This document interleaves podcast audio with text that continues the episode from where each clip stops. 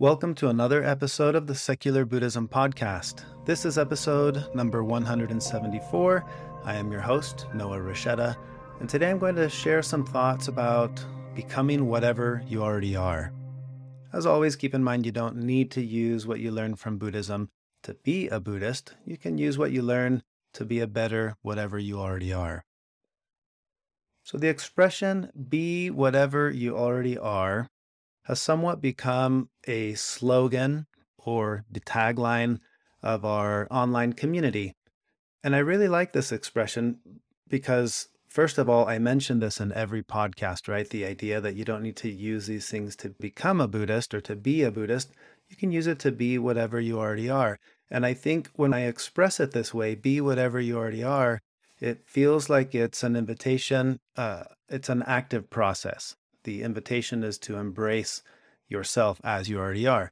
And it has hints of the Buddhist teachings of emptiness, aimlessness, and formlessness. So I want to go into this just a little bit because I think it's a powerful teaching and a powerful mindset to have. In our day to day life, this can be a mindset and it helps us to feel more liberated. But liberated from what? Unsatisfactoriness. You know that feeling that arises when we want things to be other than how they are? That is the classic formula or recipe for what the Buddhist perspective of suffering is. Suffering, anguish, unsatisfactoriness. It's that thing that arises when we want things to be other than how they are. And I think it's important to explore this in the context of how we see ourselves. How often do we experience the thought, I wish I was other than how I am. I think we're bombarded with messaging from the very moment we're born that starts to tell us that you need to be other than how you are.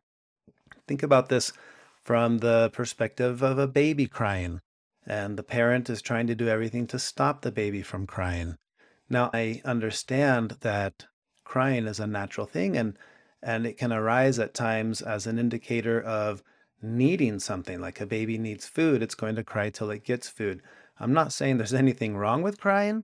All I'm saying is the messaging of uh, how you are right now, I want you to be different than how you are. That is a message that kind of seeps through uh, as a form of conditioning from the very earliest of stages. You know, growing up, you have toddlers that are making messes or they're just being naturally curious and doing what kids do and we are wanting them to not do that thing that they are doing. I know this from the perspective of a parent. Um, and then it hits big in the years as we start to develop. I remember as a school bus driver, I could see a very clear distinction that was starting to happen between the elementary kids and the middle school kids and the high school kids because I would pick up all three of these routes. And you, you see it. There's this change that starts to happen where kids are very comfortable in their skin and then that comfort starts to go away as they get older and suddenly they're not so comfortable in their skin and i think it's because they start playing that game unintentionally the game of who am i? How should i be? Um, you know what should i say? I don't want to look silly and and they start to craft this uh, persona almost of who they think they should be and that's different than who they are and then, of course, this continues through high school, through college.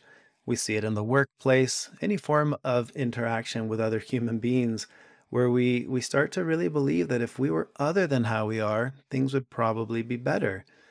And that, for me, that is the uh, Buddhist teaching of suffering. There are different types of suffering. This would fall for me under the category of all pervasive suffering. It's that nagging feeling that something's just not right and I and I don't feel comfortable in my own skin because there's this feeling somewhere deep down inside that says you're not exactly how you should be yet. You know, you might be able to get there. Companies know this and they feed off of that. You, you, you know, this here's how you are, but here's how you could be if you owned our product or if you drove this kind of a car or if you use this kind of a uh, watch or whatever it is. And that's the, the tactic that's used to ultimately sell us stuff that we don't need, but somehow we desperately want because we do sort of feel that each new thing is getting us closer to finally being that version of ourselves that's going to be better than this current version. I think we see this when it comes to our thoughts and emotions. Societal norms or upbringing has conditioned us to believe that we should feel a certain way and not feel another way. You may have thoughts that oh, you're not supposed to think that, or feelings. I'm, I feel anger. Oh, you're not supposed to be angry. You know, in my in my own experience in my past, I really struggled with this notion of anger. I thought it was wrong to feel anger. I had been conditioned to believe that I'm supposed to always be nice. I'm supposed to turn the other cheek. I'm supposed to not feel anger. Like you know, the the the better man in me is the one that doesn't feel anger. But I went through an event that did make me feel anger, and I I felt a very strong aversion to that anger, and that aversion to the anger only strengthened the the anger to become hatred. And then I fought the hatred, and the hatred got stronger, and that was a really difficult ordeal. That that's also the stage that led me to discover Buddhism as a form of practice. I really think the key, uh, which we see in the Jataka tales, these are the the stories, the collection of stories. We see this in the story of Sticky Hair Monster, and how, as a foe or as an enemy, Sticky Hair Monster could not be defeated by aggression or by weapons of any kind. Everything that would be thrown at it would stick to it and only strengthen it. So, in the end, the key to defeating that monster was to befriend it and to change the relationship with it and to turn it from an enemy to a friend. And that was the experience that I had with my anger and at that point with, with hatred. I finally realized that I, I was done fighting with it. I was going to allow myself to feel everything that I was feeling. And in that process, what happened is I defeated it by befriending it. And I thought, I'm so sorry, anger. I've pushed you away all this time. Let's just sit here and, and be angry and I allowed myself to really experience the full range of what it is to be angry. It's kind of like Abraham Lincoln, his quote where he says, Do I not destroy my enemies when I make them my friends? I think it's worth pondering the question what kind of relationship do you have with your thoughts and emotions? Do you have certain thoughts or th- certain emotions that you would categorize as enemies versus friends? And what would happen if that relationship changed and you befriended all of the thoughts and all of the emotions? And to be clear here, I'm not opposed to the idea of change in, in the form of like self improvement. I'm not saying that we should sit by and, and not do anything. I think we can absolutely become better versions of whatever we already are. I mention that in the podcast every time. But there is a big difference between thinking we have to improve versus thinking we can improve. Maybe instead of self improvement, we should call it skillfully embracing constant change, because that's what's happening, right? We go through life and things are changing. I know for me personally, again, in my own example of day to day living, I, I've had the desire for some time to be a better paragliding pilot. And over the years, I have become better, but not because there's something telling me you're not good enough the way you are. You need to be better. It's not that. It's out of a, a playful curiosity and a desire to enjoy the thing that I enjoy doing in, in a safer way. And I feel compelled to be better at it, not because I have to, but because I can, because why not? And I feel that that's the same perspective I have in my desire to be a better communicator. You know, early on in my marriage, I was not a very good communicator. I think we both both of us struggled with it, but I had the desire to be a better communicator with my spouse. And over time, I feel that that is an area of my life that I have improved drastically. And again, not because I, I have to, but because I can, because why not? And this is the same with my desire to be a better dad, to be a better whatever it is that I am. And that's why I like to emphasize that at the start of every podcast episode, because Buddhism does end up giving you a lot of tools. It's like having a, a toolkit that you can carry with you that ultimately helps you to be a better whatever you already are. And it's not because you have to, it's because why not? I'm here, I'm alive, I'm going through this experience of being a human being. Why not make it uh, a little bit more enjoyable by being a better whatever I already am? When it comes to the notion of self improvement, it's like Alan Watts would say trying to improve or fix yourself is like trying to pick yourself up from your own bootstraps. You just can't do it. It, it can't be done. And I think if there if there's a notion here that I want to come across clearly is uh, my problem with the idea of self improvement is is that you can try and try, but it's going to be wasted effort and energy if you don't approach this the right way or skillfully. And the reason is because the dilemma we face is that the part of us that is trying to do the fixing is actually the only part of us that needs to be fixed. It's that belief, that deep view that I hold that says, I need to be other than how I already am. And that belief itself is the problem. So the problem isn't necessarily that I need to change. The problem is that I believe that I need to change. And that belief is something that I can examine and I can look at. And for me, the moment I become aware of the thought, hey, I need to be other than how I am right now, I can pause in that moment and I can get curious. I can open up a sense of curiosity where I say, why? Why do I feel that? Where does this belief come from? And then I'll explore it a little bit further. Let's say I did. Let's say I did this or that. And then what happens? What would it be like? And how would that make things better? Or how could it make things worse? And I like to play out the scenario in my head where I explore all the possible consequences, whether they be intended consequences or not intended consequences. And I just like to see where it plays out. And I think open curiosity is the key here. It's not saying I have to be that way, but what if I could be that way? Then what would life be like? And when I've done this, there have been scenarios where I've thought, yeah, I, uh, with paragliding as an example, I would probably be a lot safer if I became much better at this. And that's what motivated me to go take more advanced courses and to do things that ultimately make this a more enjoyable sport because I understand what's happening and I've I've played out the you know, the various scenarios of what life would be like if I were better at this. I've also done this with other scenarios. I, I've, I've often uh, daydreamed about what, what would it be like to win the lottery, and through playing this game of curiosity and imagining, well, what, what would it be like? Then what? Um, my conclusion at the end of it has been maybe I wouldn't want to win. I think it could it could introduce a whole bunch of new unintended consequences that I actually wouldn't want in my life. I'm not saying that it's wrong to want to win the lottery. I'm just saying, how often do you spend time with examining what would be the unintended consequences of getting what I want? And I think sometimes we just we don't do that. We we go through life a little bit more habitually conditioned to just do the thing, whatever the thing is that you're doing, without pausing to think, well, wait, why am I doing this? What happens if I do this? That's all I'm saying. So, for this mindset to make a little bit more sense, I do think it's important to understand that, first of all, change is constant, it's inevitable. So, you are always changing and you are always becoming what you already are.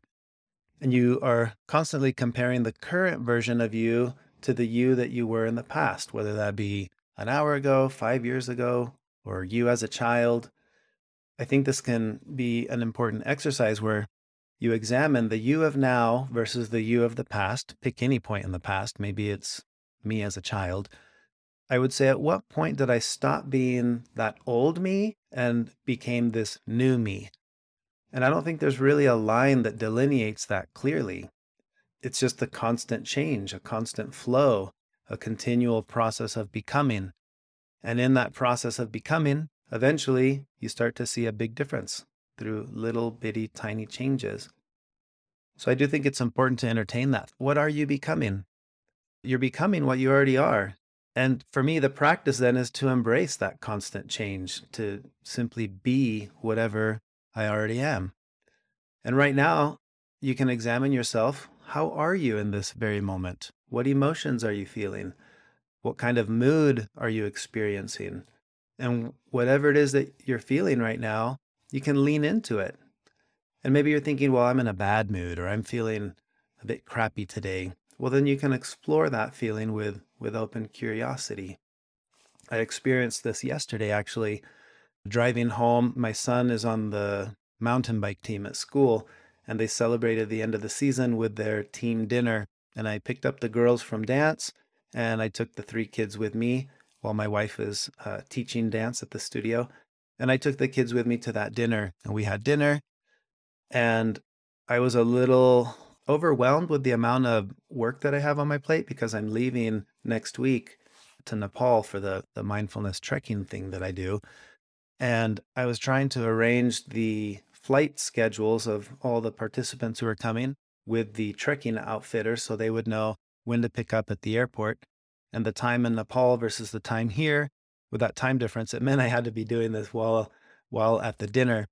So I was a little frustrated sitting at the dinner thinking I'm not fully enjoying the experience of being here because I'm so busy working on all this stuff that needs to be done right now. And this has been compounded over the week with other other tasks that I have. I had a couple of students from my last course that didn't end up flying. So I'm still trying to tie up those loose ends to get them their first solo flights. And then there's the ongoing management of of things that happen with the the US Powered Paragliding Association that I'm currently running and serving as president of that organization. It's been very, very time consuming. So, what I was experiencing yesterday was a deep sense of feeling too busy and overwhelmed with too much stuff on my plate and here I am sitting at the dinner table, not fully present with that experience because my mind is racing everywhere else, feeling like I've got all these spinning plates that are starting to fall. And that sense of frustration, I noticed it and I could sense how I was feeling. Well, then the event was over. We get in the car and I'm on my phone trying to hurry and send a text message to the, the guy in Nepal and I know that if I wait too long, it's getting too late there. So I'm trying to be mindful of his time. And while I'm composing this message, my son says, Can we go? Are we, are we ready to go? Are we ready to go? Are we ready? And I just interrupted him with a, an angry burst where I said, Does it look like I'm just sitting here playing a game, or do you think that I'm actually busy doing something? We'll go when it's time to go. And I, I could sense the anger and the frustration and how I was expressing myself as I did it. And I saw him like wither back, you know, and kind of back down, like, whoa, sorry, didn't mean to um, get too close to this snake. That's what it felt like. And I, I saw the sadness in his eyes and and just that sense of feeling like he was in trouble. And in that moment, I was able to think of this like, how am I feeling right now? Why am I feeling what I'm feeling? And it took maybe a minute or two. It's about a 15 minute drive home from where we were but as I sat there and really processed this, I recognized I know why I'm feeling this way. I'm feeling overwhelmed. I recognize why I feel this deep sense of frustration that boiled in that one specific moment. And I I took the the opportunity to talk to my son about it on the drive home and I said, "Hey, I'm really sorry. I didn't mean to make you feel bad. It just felt a little overwhelming with all the stuff that I'm trying to do and then on top of it, the pressure that you were giving me as if I was not paying attention or it just culminated in that moment of frustration but I want you to know it's I'm not frustrated at you. I'm frustrated with the amount of stuff that I have that I'm trying to manage right now on my plate and I was trying to get this message out and I explained why the time difference in Nepal. Essentially what I did is just explain myself but first I sat there and processed it going in my own mind what's happening here? Why did that just happen that way and what I didn't feel was a, a, sense of frustration. Well, I did for a moment, frustration at myself for feeling that way, but then realizing, well, I don't need to feel that. It, it is overwhelming. And somebody who feels overwhelmed tends to do what I just did. That's just what happens. So by explaining it to my son, he felt better because then he understands what's happening and it gives him permission at some point in the future to probably recognize he'll feel that too. It's just something that humans go through, whether it's the overwhelming stage of parenting a small child or juggling work or just lots of emotions that day. It can be so many things, but we all experience that moment of feeling so overwhelmed that um, we get frustrated. So I think that's an important thing to ask ourselves how, how am I feeling in this moment? And then explore that with open curiosity rather than the typical thing we do, which is we immediately categorize, oh, this is something I like. I want to keep feeling this. Or, oh, this is something I don't like. I'm going to run away from this or distract myself or feel aversion towards it. So there's a, a mantra that I like to use, a slogan almost, aside from be whatever you already are. Um, I have three expressions, three phases that I like to remind myself of regularly. And they are there's no one to be, there is nothing to do, and there's nowhere to go. And every now and then I'll pause and I'll remind hmm. myself there's no one to be. I'm just I don't need to be any anyone other than who I am right now. There's nothing to do except for what I'm doing and there's nowhere to go. There's just here where I already am. And I want to share some thoughts around each one of these, what they mean for me, these expressions. The first one is no one to be. This expression reminds me of the teachings on emptiness and formlessness. It reminds me that I don't have to be anyone else. I get to be me. It's like the Picasso quote where Picasso says, My mother said to me, if you are a soldier, you will become a general. If you are a monk, you will become the Pope. Instead, I was a painter and became Picasso.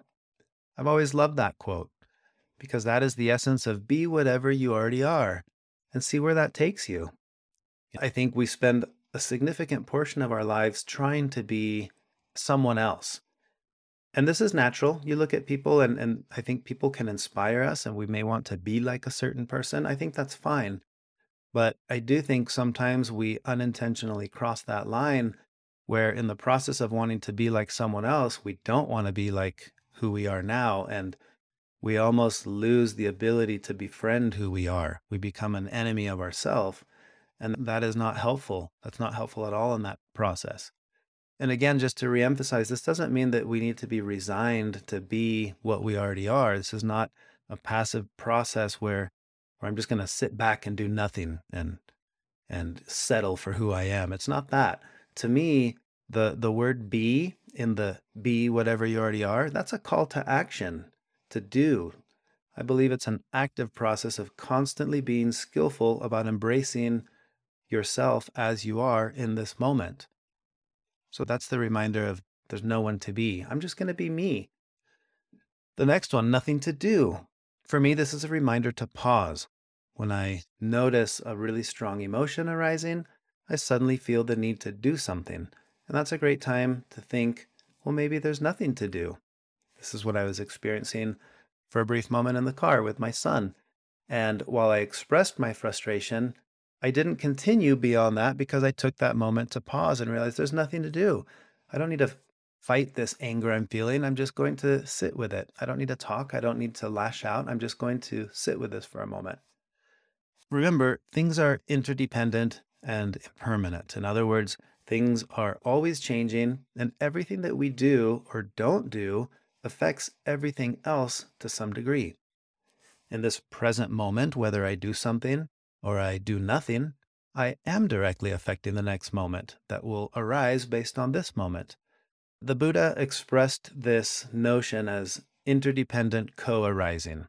He said, This is because that is, this is not because that is not, this comes to be because that comes to be, and this ceases to be because that ceases to be.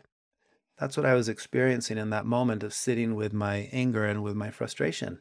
That could have evolved in so many other ways, but it didn't. It evolved into what it did because I was able to pause and recognize this is because that is. I can change this, which will change that. And for me, when I understand that doing something and doing nothing are both a form of action that will alter whatever happens next, then I suddenly realize that sometimes doing nothing is much more skillful than doing something. So that's the reminder of nothing to do. And then there's the final one nowhere to go.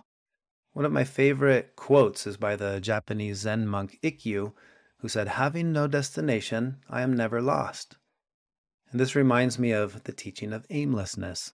For me, this goes hand in hand with the teaching of interdependent co arising. I think we can spend our whole lives being here and always feeling like we need to be there. You know, the expression, the grass is always greener on the other side. But sometimes we cross to that other side and we realize that there is now here. And once again, we face the dilemma of being here and wanting to be there. It's kind of like the story of the monk at the river with the person trying to cross, asking the monk, How do I get to the other side? And the monk simply replies, You are on the other side. You are on the other side. I like that. There's an expression, and it's also the title of a book by Jon Kabat-Zinn that says, Wherever you go, there you are. And I really like that too. How often do we find ourselves being here, but wishing we were there? And how often do you find the peace and contentment of just being here in this present place, in this present moment, with this present thought or feeling? That is what I mean by be whatever you already are. It's also like saying, be wherever you already are. And again, this is not an invitation to sit back, to be stuck, or to feel like there's nothing you can do about it. It's a reminder that where you are is always changing. Here and now are always transitioning to there and then. So for me, nowhere to go is an active process where I embrace the here and now with that open curiosity. And I often find that what arises in that process is actually gratitude. You can think of nowhere to go in terms of time. It's like we pause for a moment, it's like a brief intermission. Right now, where I live, the season is changing. The colors of the leaves on the trees are turning red and yellow and brown. And watching this, this change reminds me of the transitory nature of things. Moments can feel ordinary sometimes, they can feel repetitive. And yet, moments are always unique in the sense that they arise as something that has never been and something that will never be again. And I think we often make the mistake of measuring the value of a moment by how pleasant or unpleasant it is. And by doing so, we miss the fact that what made that moment so precious was the fact that it was unique. Every moment is a gap, it's a transition between what was and what will be. And I like to imagine that life is like this grand show filled with intricate storylines and plot twists and beautiful scenery, fascinating and in- interesting characters. And sometimes the show feels a bit overwhelming.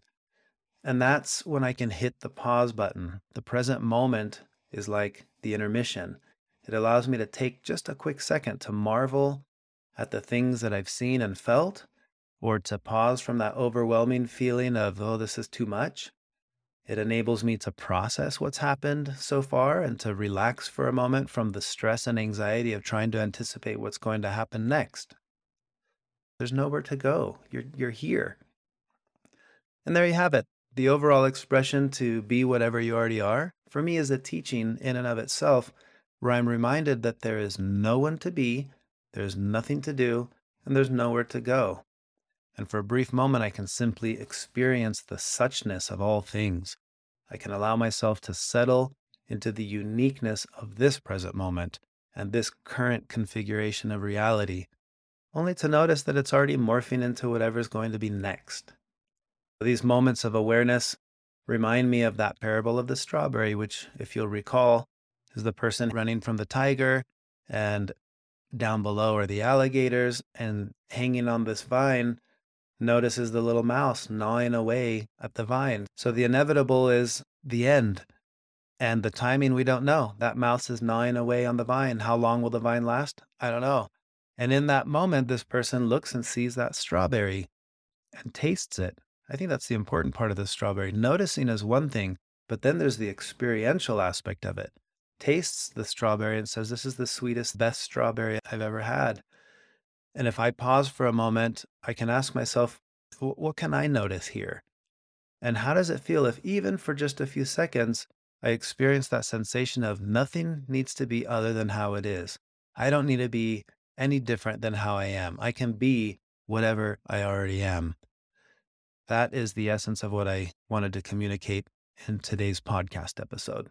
give it a try this week. See what, what arises for you as you think of these things no one to be, nothing to do, and nowhere to go.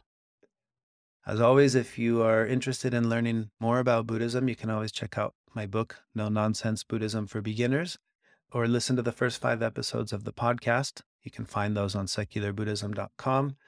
And also, if you're looking for a community to interact with or to practice with, consider becoming a patron by visiting secularbuddhism.com and clicking the link to join our community. We have a weekly Zoom call every Sunday. And we also have a, a really nice online community where We share asynchronous video, audio, and text, and we can communicate regardless of what time zone you're in around different topics, usually centered around the podcast, but also just other Buddhist concepts and, and ideas. All right, well, that's all I have for this podcast episode, but I look forward to sharing more thoughts later in a future episode. Thank you for listening. Until next time.